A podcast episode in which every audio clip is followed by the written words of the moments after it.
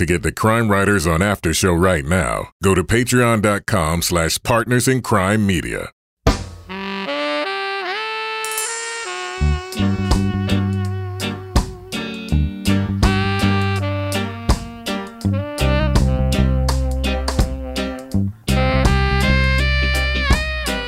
I'm Rebecca Lavoie, and this is Crime Writers On, the original true crime review podcast that digs into true crime podcasts, pop culture, and this week, nothing but the hits. We go to Motown for the Murder for Hire podcast, Hitman. Then, network TV's biggest true crime personality brings his signature style to the thing about Pam.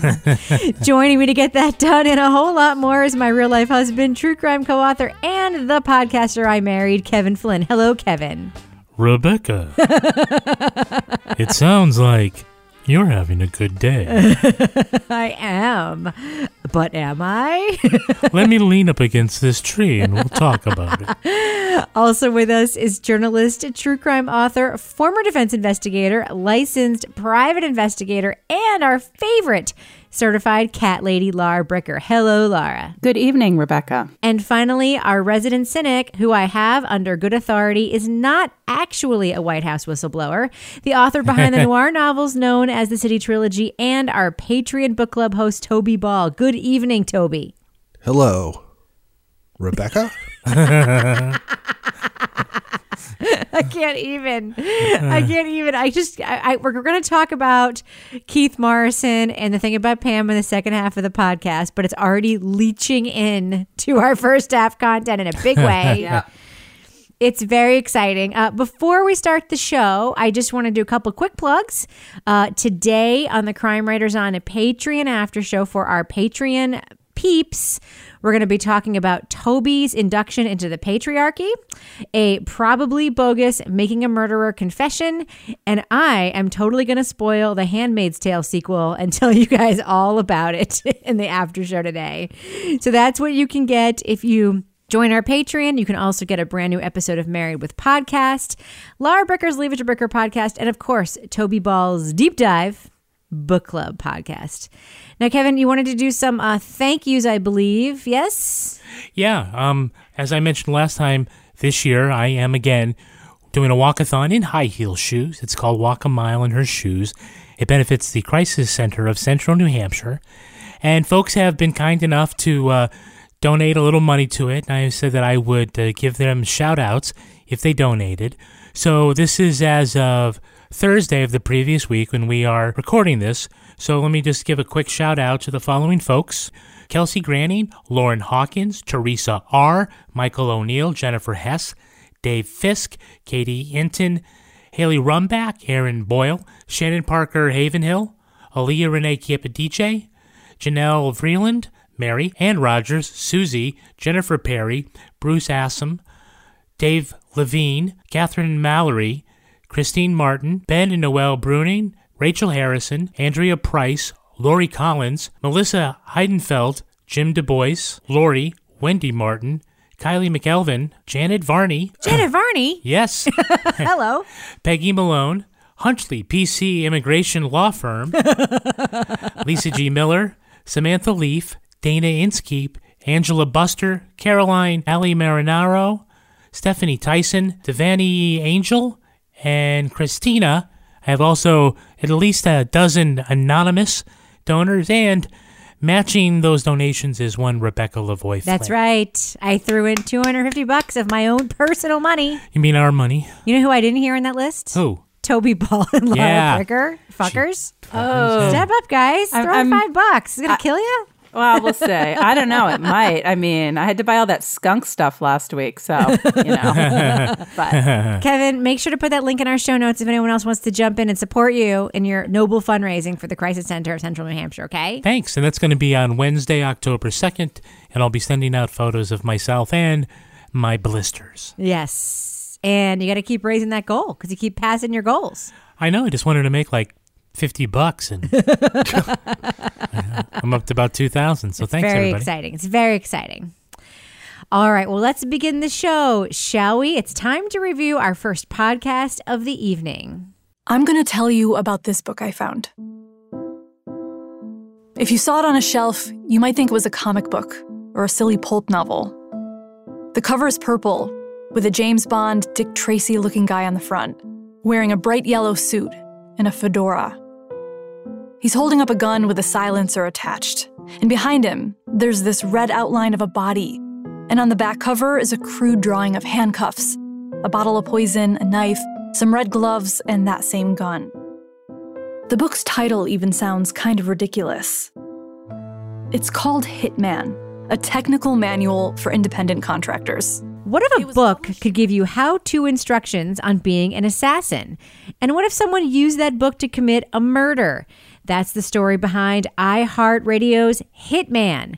Host Jasmine Morris tells us about an obscure book titled Hitman, the technical manual for independent contractors, in which author Rex Feral explains how to be a killer for hire. Rex Feral has very specific tips for the aspiring contract killer. He writes step by step. You will learn where to find employment, how much to charge, and what you can and cannot do with the money you earn. The book's blueprint seems to fit a triple homicide case in Maryland. But who would put out a contract hit on a mom, her disabled son, and his nurse? Perhaps it's the woman's ex husband, former Motown record engineer Lawrence Horn. By the early 90s, Lawrence and Millie Horn's divorce and the subsequent custody battle had definitely gotten messy. My mother didn't trust him at all. She felt like he was up to something. I mean, she made it very clear he couldn't come in to see Trevor, especially when she wasn't at home. The podcast follows the stories of the hitman, one who used music and one who used a gun, as well as a discussion about whether a step by step guide to getting away with murder is speech that ought to be protected. Now, we will be talking about plot points from Hitman, so to stay spoiler free, look for the time code listed in our show notes. Now, Kevin, when you were first listening to Hitman a few weeks ago, mm-hmm. you said to me, you know, we complain about a lot of stuff about a lot of podcasts, and this podcast does not have a lot of the things that we complain about in the podcast. What did you mean by that comment? Well, I felt like the reporter did like all of the things that we are always talking about. I mean, she was uh, very transparent about how this stuff was going on, why they did certain things, why some things weren't available, like you know, music from Motown. You know, they didn't want to license it, and yeah, we could have done an awful lot with this uh, surveillance investigation, but we're consolidating it. I think it's written pretty well, and yeah, you know, all the usual picky stuff that we pull at. I have to say, you know, she's passing the test. Okay, so one of the things that I wanted to ask about is this idea of this book, right? This like guide to how to be a hitman. There is in episode one this kind of examination of this Paladin Publishers and the existence of this book, and they tease it. They don't really like. I don't. I don't think uh, flesh it out completely, and maybe the podcast will get back to that. But this idea of whether or not the First Amendment should protect a book like this, and there's this idea what does someone in the podcast say like a book never killed anybody or whatever. I've never heard that argument before right? Uh, but what do you think toby? Do you think that we should be thinking about whether or not a book like this should exist? Or is this not really what this podcast is about? I mean, I think there are, you know, I guess there's probably a First Amendment question, uh, although I don't really think so. I mean, I, I guess you can, I think it's more of an ethical thing than a legal thing. I, I assume there's other books that are like this. Like, isn't the Anarchist Cookbook, doesn't that like teach you how to Yeah. make Mhm, bombs yeah. and stuff? Um, I mean, it, it's a little hard without actually seeing it. Uh, to me, just sort of what they talk about, it kind of sounded like somebody wanted to write a book about a hitman. It was just like, you know, plotting and characters and stuff is just a pain in the ass. So I'll just like pretend I know what I'm talking about and just like write a little, you know, manual or whatever. Because it did seem, you know, it's like read read detective novels. Maybe you'll find something cool in there. You know, the newspaper can be your best friend. Is this really hitman advice? Is that like what pro hitmen do? Is like read the newspaper looking for like divorces amongst rich people that they can maybe hit up for contract killings? Again, and I think the whole the the Paladin Press seems like a little sketchy in a lot of ways. But I, I don't know First Amendment stuff. This just didn't seem like it was like that serious a menace. And hmm. when they kind of talk about how she doesn't like to let it touch like other things on her desk, I was like, I don't know. This seems a little bit, over the top. Well, I will say there is an episode of the outstanding podcast Criminal that's also about this book and somewhat about this case. It's called The Manual. So if anyone wants to hear more about that part of the story, uh, the book itself, they, I, I would encourage you to check out that criminal episode called The Manual. Now, Laura, your first note to me, Kevin says, you know, he feels like this reporter does everything we've told podcasters to do. Yep. Your first comment to me was, you just couldn't get into this for some reason. Yeah, so that was the thing. It was like there was nothing like everything was like the production quality was great, the reporter was great, they had access to everybody, but for some reason this particular story I just couldn't it just wasn't grabbing me for some reason. And I, I you know, I think so I actually went back and listened to the first episode a second time because I was like Okay, I, I got to see if maybe I was just driving and I zoned out or something. But I think what it was is, I, to me, I feel like there's like two different stories here and i feel like the manual itself is like one story really. And this actual killing and this murder i mean i i understand they're tying it to that but to me i felt like the murder should lead and that the you know manual's a smaller piece of this story because I felt like the, the stories just for me weren't they weren't working together for me. Yeah, you know, there was a disjointedness to me about it too. And I will like I just want to underline what Kevin says. The podcast is produced very well. These iHeart podcasts sound fantastic. Um, the host is great, Jasmine Morris. She's a public radio person. She's actually a StoryCorps producer, if anyone's familiar with StoryCorps. They take these like hours and hours and hours of tape of people talking and turn it into these like two minute segments that air on Morning Edition on public radio. Kevin, you know who I used to also StoryCorps, you know who used to be a StoryCorps producer? Who? Jason Moon, oh. host of Bear Brook. Bear Brook, yeah. he was an intern at StoryCorps and he was also a producer on the show. So That's right. They had those two guys talking about the time they stuffed those kids in a barrel. Oh. no, they did not. Yes. Okay. Good that was not a times. Thing. Uh, but I will say, you know, when she when she made that nod to, you know, I pitched a story several years ago to a podcast that was doing an episode about amateurs. I was like, oh, she's talking about the Jack Hitt episode of This American Life. She pitched for that, um, and then it Yeah. turned into this. I mean, it was like it felt very like public radio home to me, and the, and the podcast does sound great. But I will say I agree with Laura in that um, the episodes are not long. They're what, like 35 minutes long? They feel a lot longer to me than that. Like there's just a lot of, it's not meandering, it's actually in depth detail about that part of the story. But I also felt in front of myself having to go back and listen again too. And it wasn't the writing and it wasn't the production. And then I came to realize I think it's because they're trying to do two things at once here the Yeah. book and the case Yeah. And I am not sure we, you know, the book may could have been an aside, but it should have been the framing device, or should the case have been the framing device? Yeah. Well, I think as they went along, they, I mean, I think they focused on the book primarily in episode one, and kind of just transitioned into the actual case. I don't, they weren't really. I mean, it, maybe I'm remembering it wrong, but they weren't certainly bopping back and forth from what's going on with the book to latest developments in in the investigation. No, but they did spend an awful lot of time setting up the book stuff at the yeah. beginning. And Yeah. the title and they lead off with it. And they're coming back to it in the next episode. I think they teased. It, I mean, it's hard to, at least for me, to say they're not connected well enough because it's not done yet, and it seems like they may be going back. I mean, it seems like the rest of it has been, you know, well thought out enough that I'm willing to kind of suspend judgment on that and give them the chance to to show where the connections are. If they don't, like that'll be disappointing. You know, I'm somewhat optimistic. All right. Well, I just want to ask some questions about the, the case because I think the case really is the heart of the podcast. So, Laura, Yes. if you were to hire a hitman, okay. is it better for you or worse for you to create an alibi where you're literally videotaping yourself watching TV in your apartment while you know the hitman is committing the crime? Oh my god. I that I just I can't even. I can't even. It's that's it's like something that Pam in our second review would do. Seriously. Uh, Pam? the th- yeah, the thing about Lawrence. Couldn't you just go to a gas station or have an argument with a uh, a waiter. Yeah, just be like in a restaurant. Yeah. Do you like the thing they always do in Law and Order where they're at the bar ordering some rare drink that no one ever orders? Yeah. the whole thing about that guy and, and even when he was like videotaping ahead of time to gather intel for the hitman i was like oh my god that poor kid who was involved with sort of pointing out where things were And then there's this moment in the tape. Lawrence is picking the girls up near the driveway. Where's Trevor? Which one? On the left. That over here? Up front? Upstairs? Up front. Downstairs. Where is Trevor? Which one is his room? Where? Up front? Well, speaking of tapes, Kevin, we actually have the hitman himself, uh, James Edward Perry, who allegedly read this book that should have made him an awesome hitman, and then he ends up being freaking awful at covering up his hitman tracks. It's yeah. I mean, they kind of get him because the, the hotel where And the recorded phone call. There's, well, there's that. But I, I do like, you know, sort of the detail where the, the book says, you know, check in under an assumed name.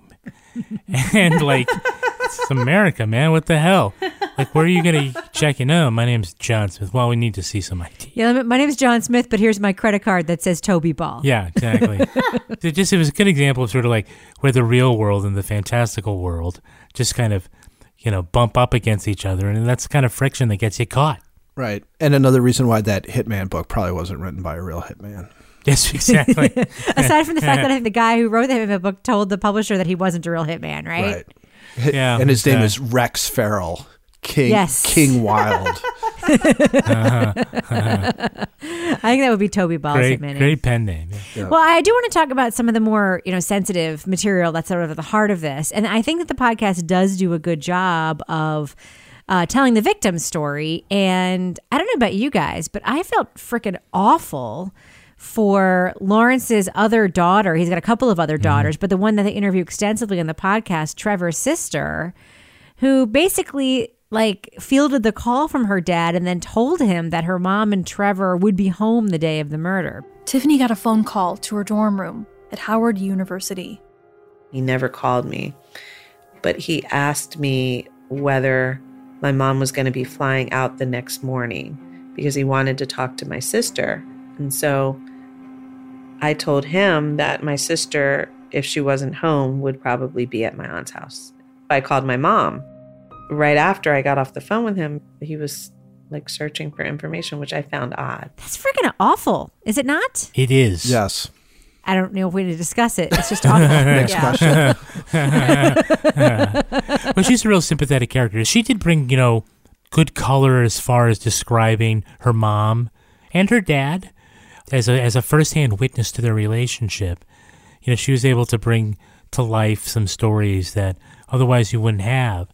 Because certainly, you know, if I just say on its face, oh yeah, there's this guy, and uh, he uh, paid to have his his ex-wife and uh, disabled son killed. You know, you're gonna wonder a little more about what's going on with that guy. You know, it's it's a very that's a very complicated story. So you know, give me a little more detail, and I think it was important that they had her to kind of give some of that. I will say I learned a very important lesson from both this podcast and the thing about Pam, which we'll be talking about. Don't say shit in a deposition that could hurt you in a criminal proceeding. It's true. yeah Civil depositions will get you, yeah right? yeah impeachable uh you know statements you know that's something i used to spend a lot of time going over was past statements that people had made to different sources so that when a criminal case went to trial if there was anything different oops you know Yeah. or on facebook but i don't think they had that at this time Is there something like that that happened in the Garrett Phillips? There was, thing? yes. The uh, the suspect in the Garrett Phillips case gave a deposition that they used against him in in the, Was a in the criminal case. thing? Yes, civil, Yeah. a civil case. He was basically suing the cops for That's pursuing right. him as a suspect. That's what it was. and yeah. they used that deposition to what they thought was uh, trap him to, into making incriminating Yeah. statements, which were not incriminating.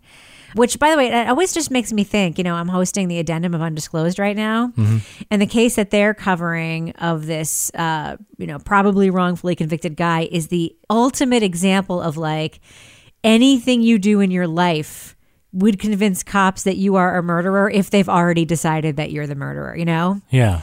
And that kind of seems to be what happened, you know, in the Gary Phillips case. Uh, but, you know, not so much in this case because everything these guys did did, in fact, underline the fact that they were the bad guys, right? Yeah.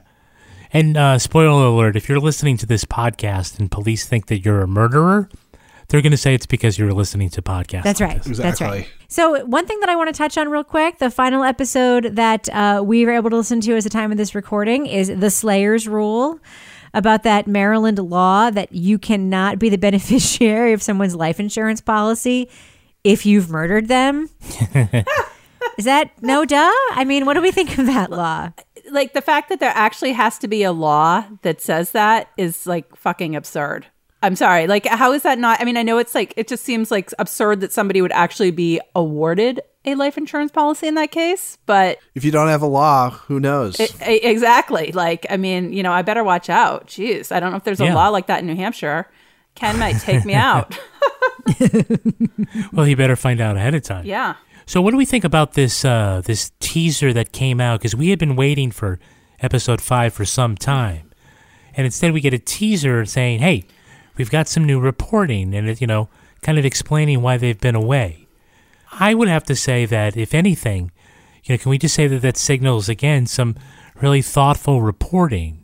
That instead of just you know slapping some stuff together, you know that it was worth it to pump the brakes on release so that you could get the episode together that you want to get. I hope so. Yeah. I I hope so only because I know this story has been done a bunch of other places. It's been done on other podcast episodes, it's been done on true crime TV shows. I don't think this is a case that's like never been explored before. Mm-hmm. And the sourcing in this podcast really is impeccable. They have they have everybody. They have everybody you would need to have to report this story. They really do. Look at Mary Wilson. Yeah, exactly. I mean, she's like a Motown legend. I know. It's true.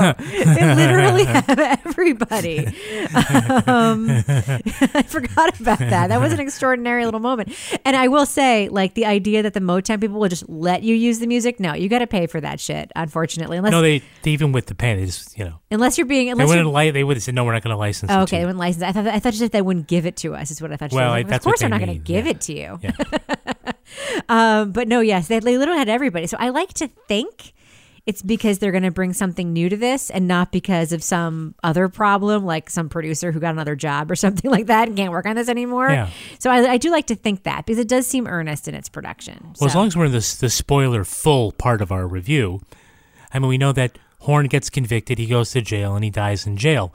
So as far as new reporting on that part of the story, it's probably unlikely. But I'm wondering if this has something to do with the book. you think? What other new area it possibly could be? You know, one way or the some other, I'm intrigued. that ties to the book, maybe. Could be, could be. We, they find Rex Feral, or Oh, that you know, another case. Right? Who knows? If I if I was just like falling behind or like got the flu or something, I would definitely say I'm still reporting. I will say the book thing did remind me of that thing in Unbelievable, uh, which is true, by the way, because I, I did so much digging after we finished reviewing Unbelievable. I did even more digging in the vortex to find out like what was true and what wasn't. And that book, The Forensics of Rape, that they talk about in Unbelievable, that like they found in like dozens of rapists' houses Right. um, you know, that was an earnest forensics book. So the idea that like that shouldn't have been written as an instruction manual for law enforcement because rapists would then buy it and use it, it to me sort of underlines the other side of the first, you know, First Amendment argument, which is that, you know, you can't it's not the same and people like draw a false equivalency here between like books and guns or whatever but like a book literally can't kill somebody you know what i mean and a book literally can't rape somebody so there's a whole interesting thing there that you know it just reminded me of that You really don't have a good imagination about what you can use a book for. it's true i don't Maybe I haven't I thinking can it. slap you around with the book enough, and yeah. You could knock someone out. I think we should play a fun game because I really liked the titles of some of the books they had, like B and E from A to Z, Be Your Own Undertaker. So I'm sure Yeah. Kevin, like, what I mean, we could come up with some fun titles that they should have released that they didn't publish. How not to film yourself at home while you're actually committing a murderer, so you don't get caught. 15 uses of tripwire. Hmm. All right, well, let's do what we do. Let's give this podcast, Hitman, a thumbs up or thumbs down review. So, Laura Bricker, I'm going to start with you. Thumbs up or thumbs down for Hitman from iHeartMedia. I'm going thumbs sideways. Not that I like it's very well done and everything, but for me, it's just I felt like it should have been two separate stories, and hopefully it ties together. But I just I feel lukewarm about it at this point. I just I couldn't really get into the story. What about you, Toby Ball? Thumbs up or thumbs down on Hitman from iHeartMedia? I give it a thumbs up. I thought it was good. Like I- I'm kind of surprised that that you guys didn't like it as much. Um, I, you know, one thing we didn't talk about. You know, there's some interesting characters in this. It seems like Lawrence Horn, and then uh, the you know quote unquote street preacher who he hires to be his hitman are like characters from like an Elmore Leonard novel. Sort of colorful people with with interesting backgrounds and stuff. Which is not to minimize sort of the horror of what happened, but you know they're not sort of run of the mill criminals in in that case. They're more interesting than that. I, I thought it was really good. So a thumbs up. Uh, I'm giving it a thumbs up, mostly for production. I love the host. I love the way the show is put together. It's very competent. I didn't love it, and I think it has a lot to do with the stuff Laura and I were talking about. Like maybe it's just not a story for me, or the way they're putting it together. Uh, maybe I would have maybe wanted more of kind of like the book thing or less of it. Just felt a little bit imbalanced to me. But that being said, I think it's a very competent podcast. I would listen to another podcast that Jasmine Morris hosted. I would listen to another podcast from these producers who put this together. Uh, it has all the things, including uh, one of the Supremes, right? Which is like, you can't complain about that. So, yeah, thumbs up for me. Not a huge one, but one nonetheless. What about you, Kevin? I'm also a thumbs up uh, for many of the same reasons. I, I think that Jasmine does a great job uh, writing and re- researching this podcast. Uh, she's got great delivery, and that I love the fact that you know she's very thoughtfully uh, describing and the how their reporting is being done. It's a good look at a at a case of a guy who uh, just couldn't do things for himself.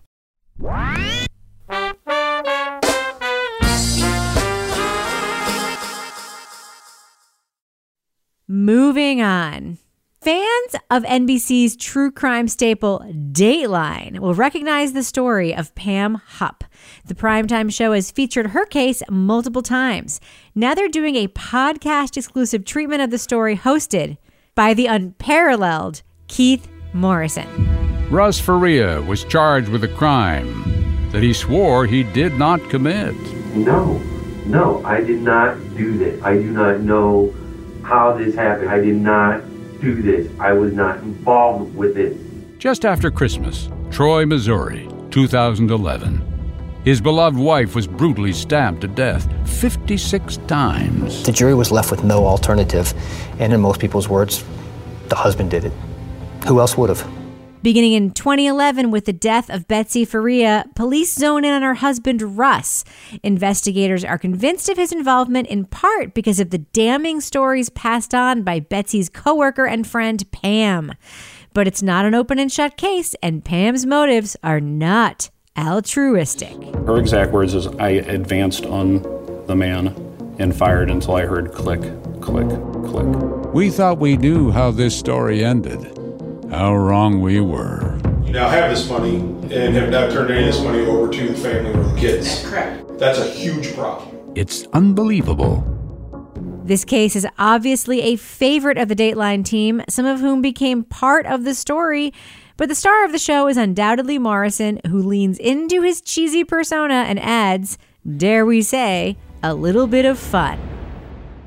We wouldn't be here if the answer was that easy. In my opinion, an innocent man got charged with murder, and then it sort of snowball from there. I'm Keith Morrison.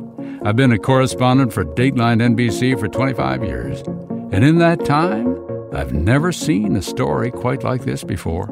Now, we are going to be talking about plot points through episode five of The Thing About Pam. So, to remain spoiler free, go to the time code listed in our show notes. Kevin Flynn. Yes. Keith Morrison, go. Okay, I got to say that I, I, do not watch Dateline NBC. Occasionally we do, but only if it's on. Like we don't, we don't appointment watch it, right? We do not appointment watch it. Uh, we have uh, good friends who uh, podcast about it, and you know it, it does have a sort of kitsch. And Keith Morrison embodies that. And I think not having spent a lot of time with him, he really leans in to that persona in this podcast. And it works. I have to say, as horrible as it sounds, this is fun. It's fun to listen to him. It's more fun than even this weird case, Mm. is just to have him tell it. What did you call him, Kevin? What was your nickname for Keith Morrison in this podcast? He's like murder Santa Claus. He's like, hmm, well, he was a bad boy, I think. Yeah. Laura Bricker, Keith Morrison, go. I love him. But now I'm hearing him everywhere. So this morning I was going out for a run into the woods and I had just started reading this book about a woman who gets abducted while she's running.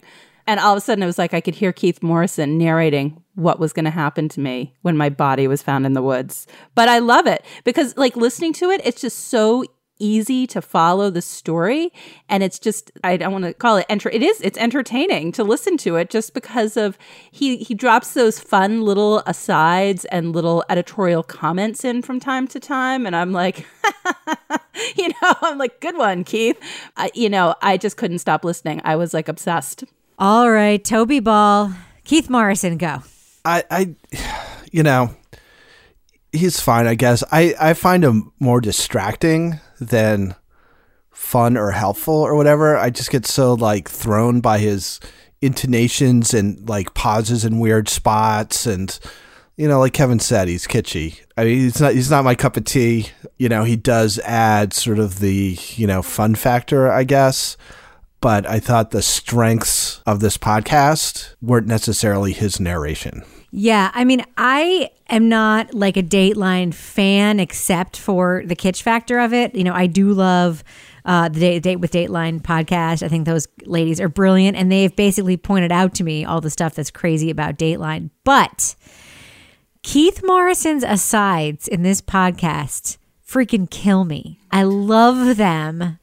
I love them so much. I'm Rebecca, gonna. why don't you drop some tape? Okay, I'm gonna drop some tape. And Pam's voice was almost breezy as she ran through her routine. Took care of my dog, fed him, walked him, uh, got in the shower, and headed out. And I had to get gas. Walked the dog, got gas, used her loyalty card for her daily soda. Real little one Yeah, down the street where I go every morning and get my soda. You get one free after so many. And of course, there's also his little literary aside. And then we started watching this movie called The Road. The Road? Yeah. But it was boring. Cormac McCarthy's The Road. Boring? Well, to each his own. I think that was, I think much of the audience that was lost on that.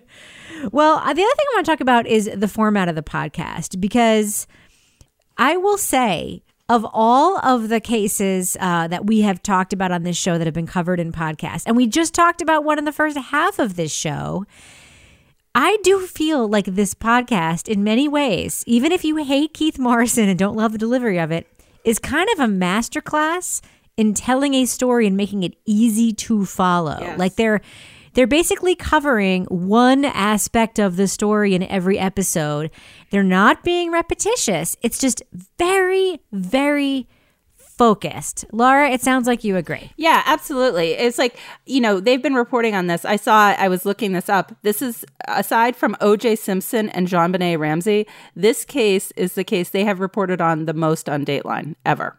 Um, they've covered it like four times. So, you know, they probably have, I can't even imagine how much tape, how many interviews they've done. But to listen to this podcast, you know, it's not that you wouldn't know that, but that's not like you're not getting, you know, overburdened by too much information because they're simply telling the story and doing it in a way that the story keeps flowing and it keeps going and you've got enough information without having so much that you're getting bogged down in the story. So it keeps up the pace. Flo from our Facebook group says, As a writer, I'm intrigued by the episode length because they managed to pack a lot to me, or so it seems, uh, in compressed episode time, which makes the focus really singular on one wackadoo facet at a time. I'm not sure if every other podcast seems bloated now or whether we're just out of the episode just when it's starting to cook. I don't know.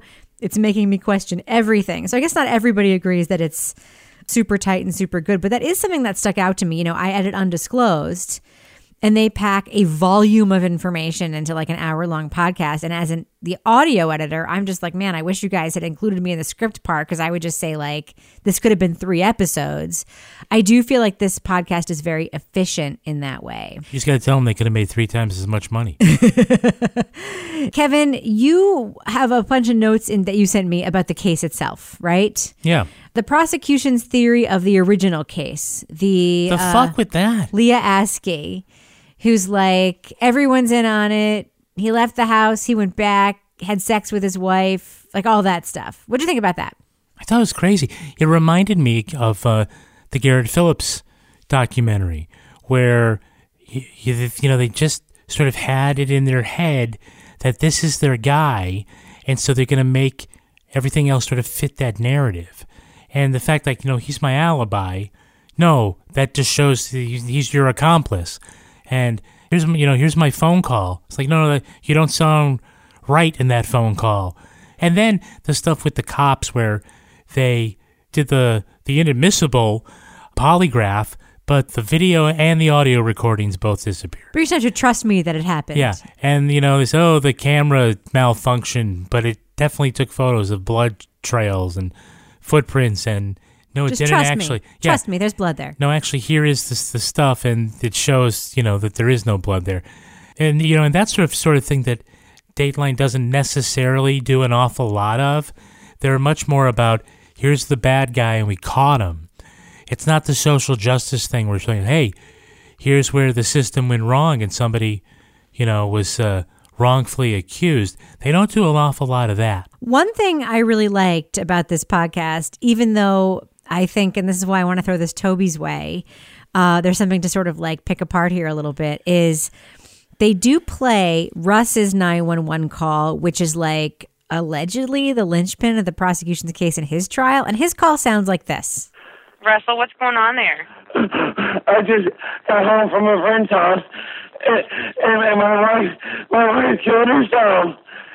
Now, they just have the theory there that that's all fake, yada, yada, yada. But as we've discussed many times on this show, like you don't know how you're going to be, right? But then later in the podcast, in episode five, Pam commits another crime and we hear her 911 call. I'm just going to play that tape. Hey, hello, there's someone breaking in my house. Help! What's the address you're at? Help! Toby, do you think it's fair game to say that her 911 call actually sounds like total bullshit? Or am I now being one of the bad guys who's drawing needless conclusions, you know, based on my own biases? You can be one of the bad guys, and it can also be bad shit crazy. I mean, I think the whole thing that that kind of blows it, even even if you're like, well, maybe somebody would just like pretend that they were acting badly about this tragic thing that happened, is when she waits until the until she's answered, and like otherwise it's silent, and then she doesn't realize that they're they're recording that part too. It's just it's so obviously bullshit. Help! Help! Yeah. Help. Oh, don't do that. the, the whole thing, yeah. It was kind of weird. Especially when she said, and action. It's like practice in front of the mirror a couple times. Just like get it down. Like I think it, it felt like she probably had a, a piece of paper in front of her. It's like, okay, now now pretend that you know he's trying to drag you out. No, stop. She cut a piece of rug out. Yeah. She put her she put Yeah. a piece of carpet on top of her clean carpet so she could shoot him in, on the on the dirty carpet. That was kind of an homage to Pam Smart, right? Yes, Oh, yeah. I forgot about that detail. Oh, yeah, they didn't want to didn't want to get her new carpet bloody. Now, Kevin, there's another case that this whole thing with Pam and the uh, the second murder that the podcast covers. It reminded me a lot of a book that you wrote. Uh, Pam trawled around a poor neighborhood looking for a hapless victim to use. I guess the plan was to frame Russ some more. Yeah. What was up with that? I mean, it just shows like how obsessed Pam was with Russ and this money. She th- probably thought that the only way to convince people that she had nothing to do with Betsy's death was to somehow bring it back and show that Russ is a killer, which you know, which isn't the case. And she did remind me a lot of Sheila LaBarre. And I'm sure Laura, Yeah. because you know an awful lot about that case too. Yeah. The idea that all the neighbors knew who she was and they were afraid of her, and the cops had a special code for whenever they had to get called to her house. Yeah. I mean, like, so that's that's just like Sheila. Well, and I'll tell you, she, I, I have a fun story about Sheila. So the farrier that used to cut my horse's feet used to also, she had some horses um, out in Epping at her farm, and and my farrier Bill had known her husband, the chiropractor, forever. So he was out there, you know, trimming the horse's feet one day, and Sheila came like running out of the house, going, "Bill, he's trying to kill me! He's trying to kill me!" And Bill's like, "Yep, it's just Sheila." Because it was like totally bullshit, but she just did stuff like that all the time, like like Pam was doing here. But we should say Sheila was a serial killer, and if you want to read more about her, you can buy Kevin's book. That's right. but, but if you uh, re- Wicked listen- Intentions. But if you get to the the next episode of the thing about Pam, you might find out that she is also a serial killer. That's right. We don't know for sure that she isn't, although it sounds like she might be, right? So I want to talk about a character in the podcast that to me is the closest to Laura Bricker of any character we've ever encountered in a podcast. And that would be our good friend, Carol. She was short, chunky. She was actually wearing a scrub top, if I remember correctly. It was blue. Short blonde hair, and the look on her face, she had a permanent, like, grin, smile, like she, like it was just weird. Weirder, she wasn't going anywhere. She just sat there, idling. My dog, she's never growled in her life. She's growling, she's going crazy. So I walked down there, I was like, Can I help you? You're kind of making my dog nuts. And she just kind of looked at me and, like, she asked me the weirdest thing Do you babysit? First thing I thought was, Who asks a stranger, especially in a trailer park, if they babysit? So, Laura. Yes. Carol points out that just because she lives in a trailer park does not mean she's stupid. And then she proceeds to do a whole fucking sting against this stranger who basically tries to pick her up and she like immediately knows that something's up. She immediately lures Pam into a camera trap in her property so she can get a license plate. She arms herself with a knife up the sleeve. She asks the right questions and then she gets the fuck out of that car the minute she realizes something's going wrong. Yeah. Is she not Laura Bricker in that situation? Yes or no? Oh, she is. She is. I love Carol. She's pretty awesome. So I was like, yeah, that's right. I would be doing the exact same thing. I mean, for example, this morning when I was having my Keith Morrison moment in the woods, I was like, okay, if somebody jumps out, where is a big stick I can fend them off with? Um, you know? so, um, yes, it was pretty awesome. Kevin, what do you think about Carol? Uh, I would say that I understand why Pam would think this way, because I never in a million years would believe that someone living in a trailer would have a high tech security system. but hey, good on her. Toby, what do you think of Pam's trying to draw Kathy, the Dateline producer, into her scheme by impersonating her as she's trying to pick up victims for this murder she's planning? Like she literally like baited Kathy on camera. Say hi to Kathy. And then she's telling people in a fun I mean, I don't want to say it's fun because obviously this is a nefarious person and real people died. But like she's basically using the cheesy stuff that Dateline does that she's been privy to to then try to lure in other people. Like that was nuts, right? It's more meta than I was expecting. Yes. So I was actually like, I'm glad that episode dropped uh, before we recorded because up until that episode, I was like, I don't understand why we're spending all this time on this because it's not really all that interesting. But then it suddenly got interesting in the last episode.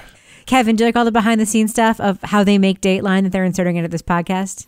Yeah, I'm wondering like how much of it they need. I mean, certainly if there wasn't the say hi to Kathy aspect, then you know, nobody really cares about what's going on behind the scenes, Keith. Uh, but I do now. we already got enough of you. But I like when Keith is like, just for the record, we don't pay for interviews on Dateline. I'm not going to pay somebody to do a 911 call. and we never reenact 911 calls. That's just not what we do. Yeah, no, I just I think that you know their inclusion is important and and it's good. It's fun. You know, this is what Dateline NBC does every week. They got a staff. They got people that fly all over the country looking for good true crime stories, And, you know, they're finally bringing some of that to the podcasting world. Laura, uh, one final question for you. Yes. What is wrong with these cops? They have a suspect at the beginning who is not a suspect, but who should be because all signs point to yes with Pam. Immediately, Yeah. From minute one, she's the beneficiary of Betsy's money. Yeah. It's like everything points to her, right? I mean, is it is the idea that the cops are just so fixated on the husband must have done it narrative that they just can't look another way?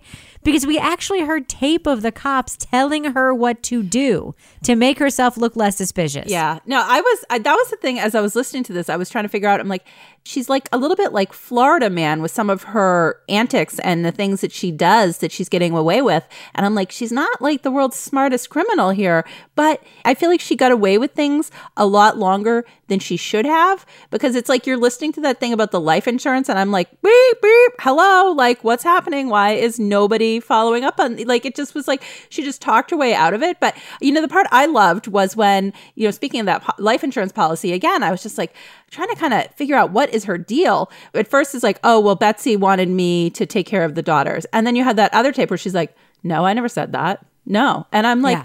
do you not know they're freaking recording you every time you Yeah. go in? Like, are you that stupid? Or, but I don't know. Like, what's going on with her? Yeah, I think we know what's going on with her. It's the thing about Pam. That's what's going on with her. Yeah. Kevin, final question before we do our review. Yeah. One of our listeners, Rebecca, asked in the Facebook group, Do you think the thing about Pam should have had a different title? Because the title gives away part of the story. Uh, perhaps. I mean, Yes. Yeah, I don't know. Yeah, different time. Toby says yes.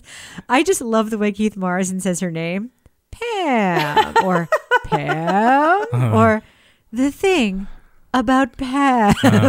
There's a whole there's a Seinfeld episode of, where like Kramer Yeah. does that whole thing. He's like Pam, Pam, Pam. You know, Toby sent me the supercut where he just does it for 10 minutes. All right. Well, let's do what we do. I would like us to give our thumbs up or thumbs down reviews for The Thing About Pam, the new podcast from Dateline. But before we give our reviews, I want to give a chance for some special guests to give their reviews to this podcast. Hi, everyone. This is Kimberly. And this is Katie. And we're from a podcast called A Date with Dateline. Rebecca asked us to come on and give a thumbs up or thumbs down review of Dateline's new podcast, The Thing About Pam, as if there was a possibility that we would give it a thumbs down. I feel like we're a strange choice. Does she Does she- listen to us? Does she know what we do here? I hmm. do feel like we're being set up a little and we're going to rave about the podcast and then they're going to cut to Rebecca and Kevin and Toby and Laura and they're going to rip the podcast apart and we're going to look really dumb. But the joke's on you guys because looking dumb is our natural state and we are very comfortable here. Oh, yeah. Also, I hated it. Hate. You're just going to be contrary for try to get Just us. in case. yeah. You know that our show's called A Date with Dateline. Yeah. We, we love all things Dateline, which means that we are by nature going to love this podcast. So should people check out the thing about Pam?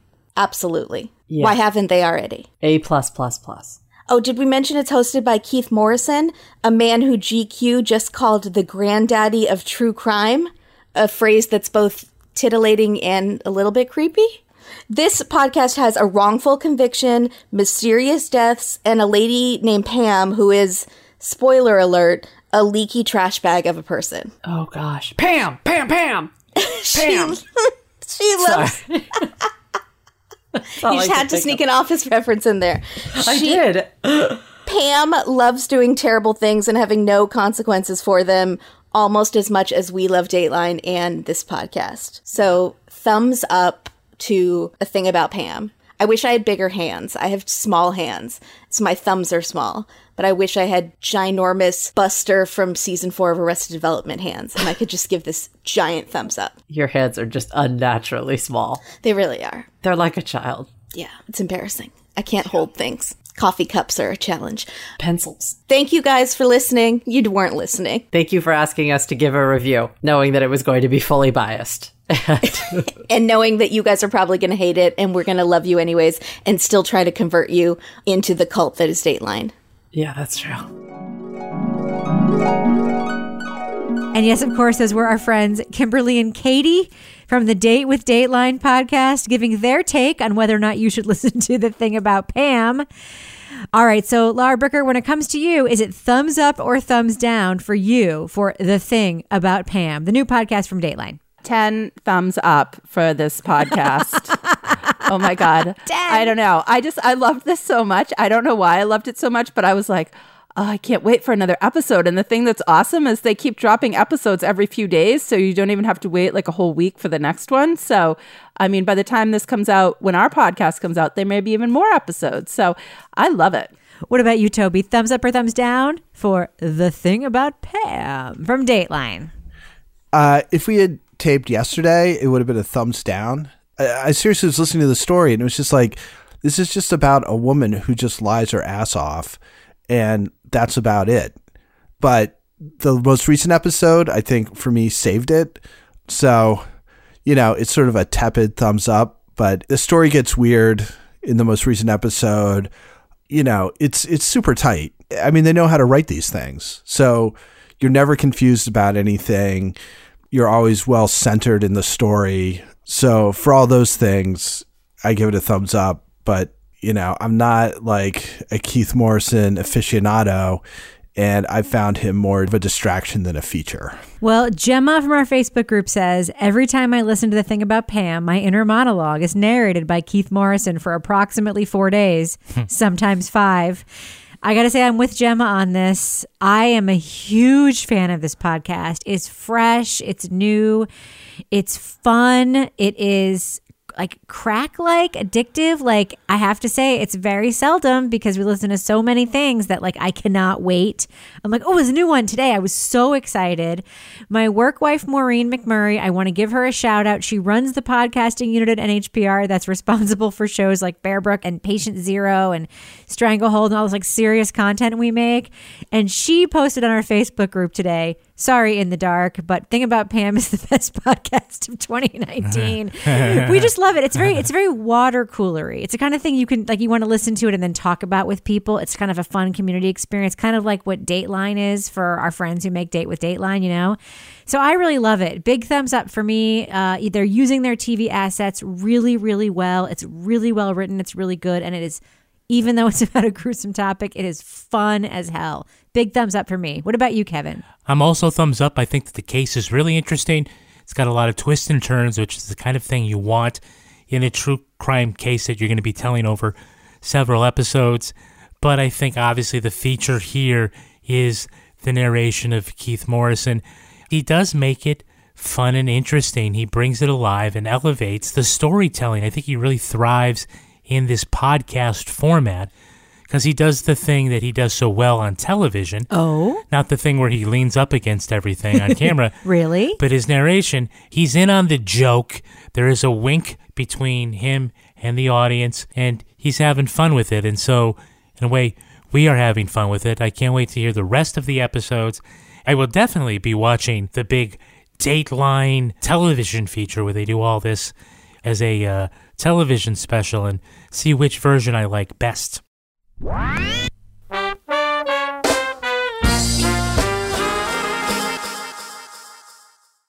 Now it's time for my favorite part of the podcast, a little something I like to call the crime, Crime of the week. of the week. I have not read this yet, but I can tell by looking ahead it's a little bit R rated. So if you've got kids in the car, you might want to pause and pick up this podcast later.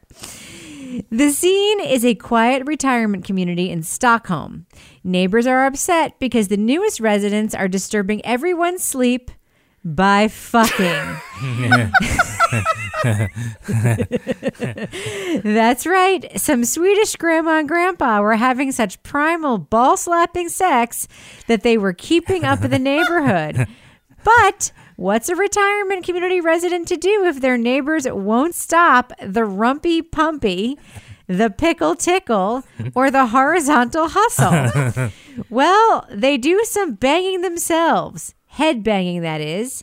The unnamed 81 and 71 year old couple blasted heavy metal music to drown out the sound of them sweeping out the old chimney. Oh. It got so bad, police were called and had to force their way into the house. They entered the elderly couple's home while Iron Maiden's Afraid to Shoot Strangers was blaring on the stereo.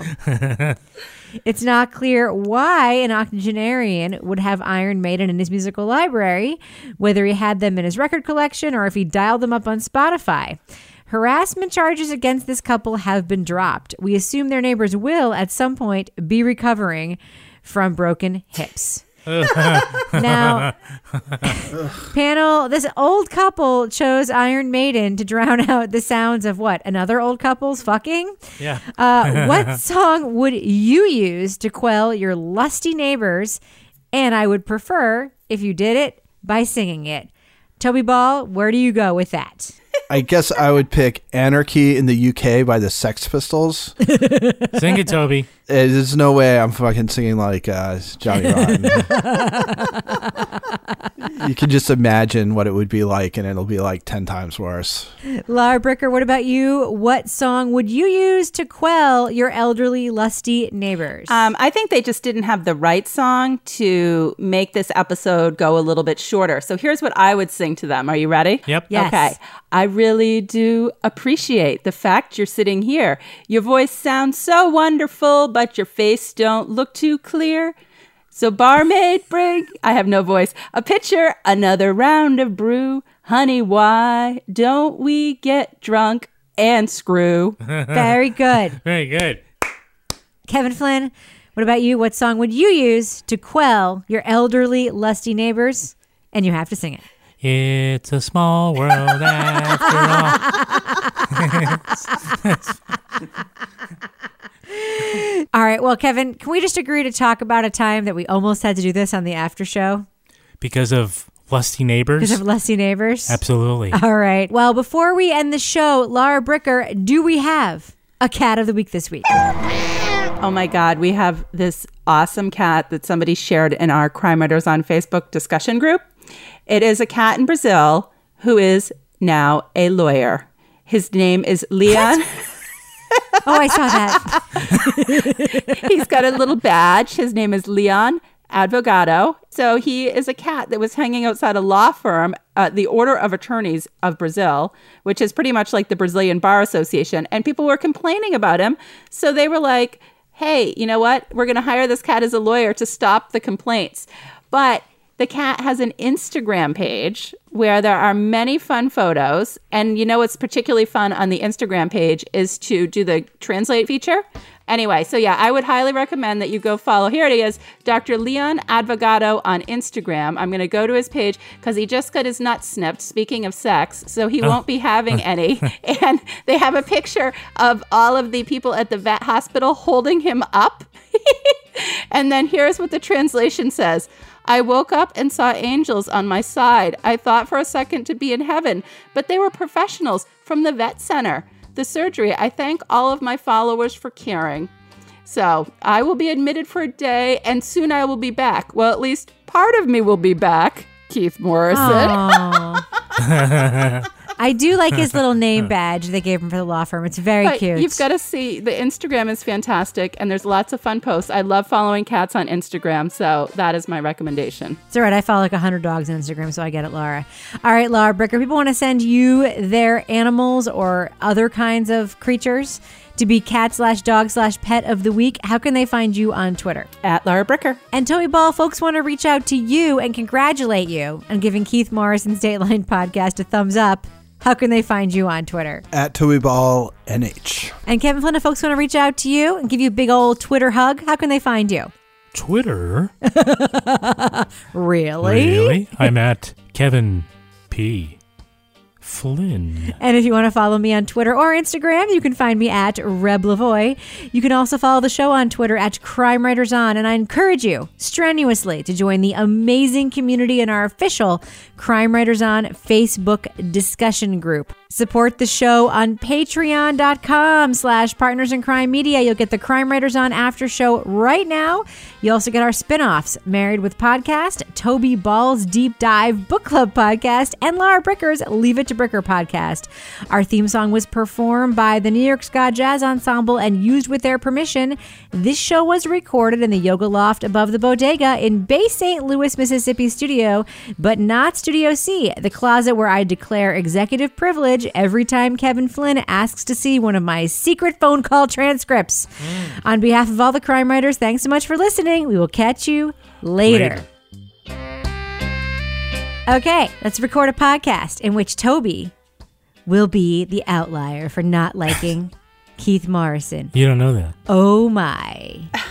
Okay. You're making assumptions. oh my god, all I can think about is Keith Morrison's asides. Like as Toby's talking, like we should just cut him off and Kevin you could be like, "Really?" That's an understatement. Toby Ball wasn't worried about where his next meal was coming from. He'd already cooked it in a can of Dinty Moore stew. Just weird shit. He's so fucking weird. I love him. I love Is him. I love him too.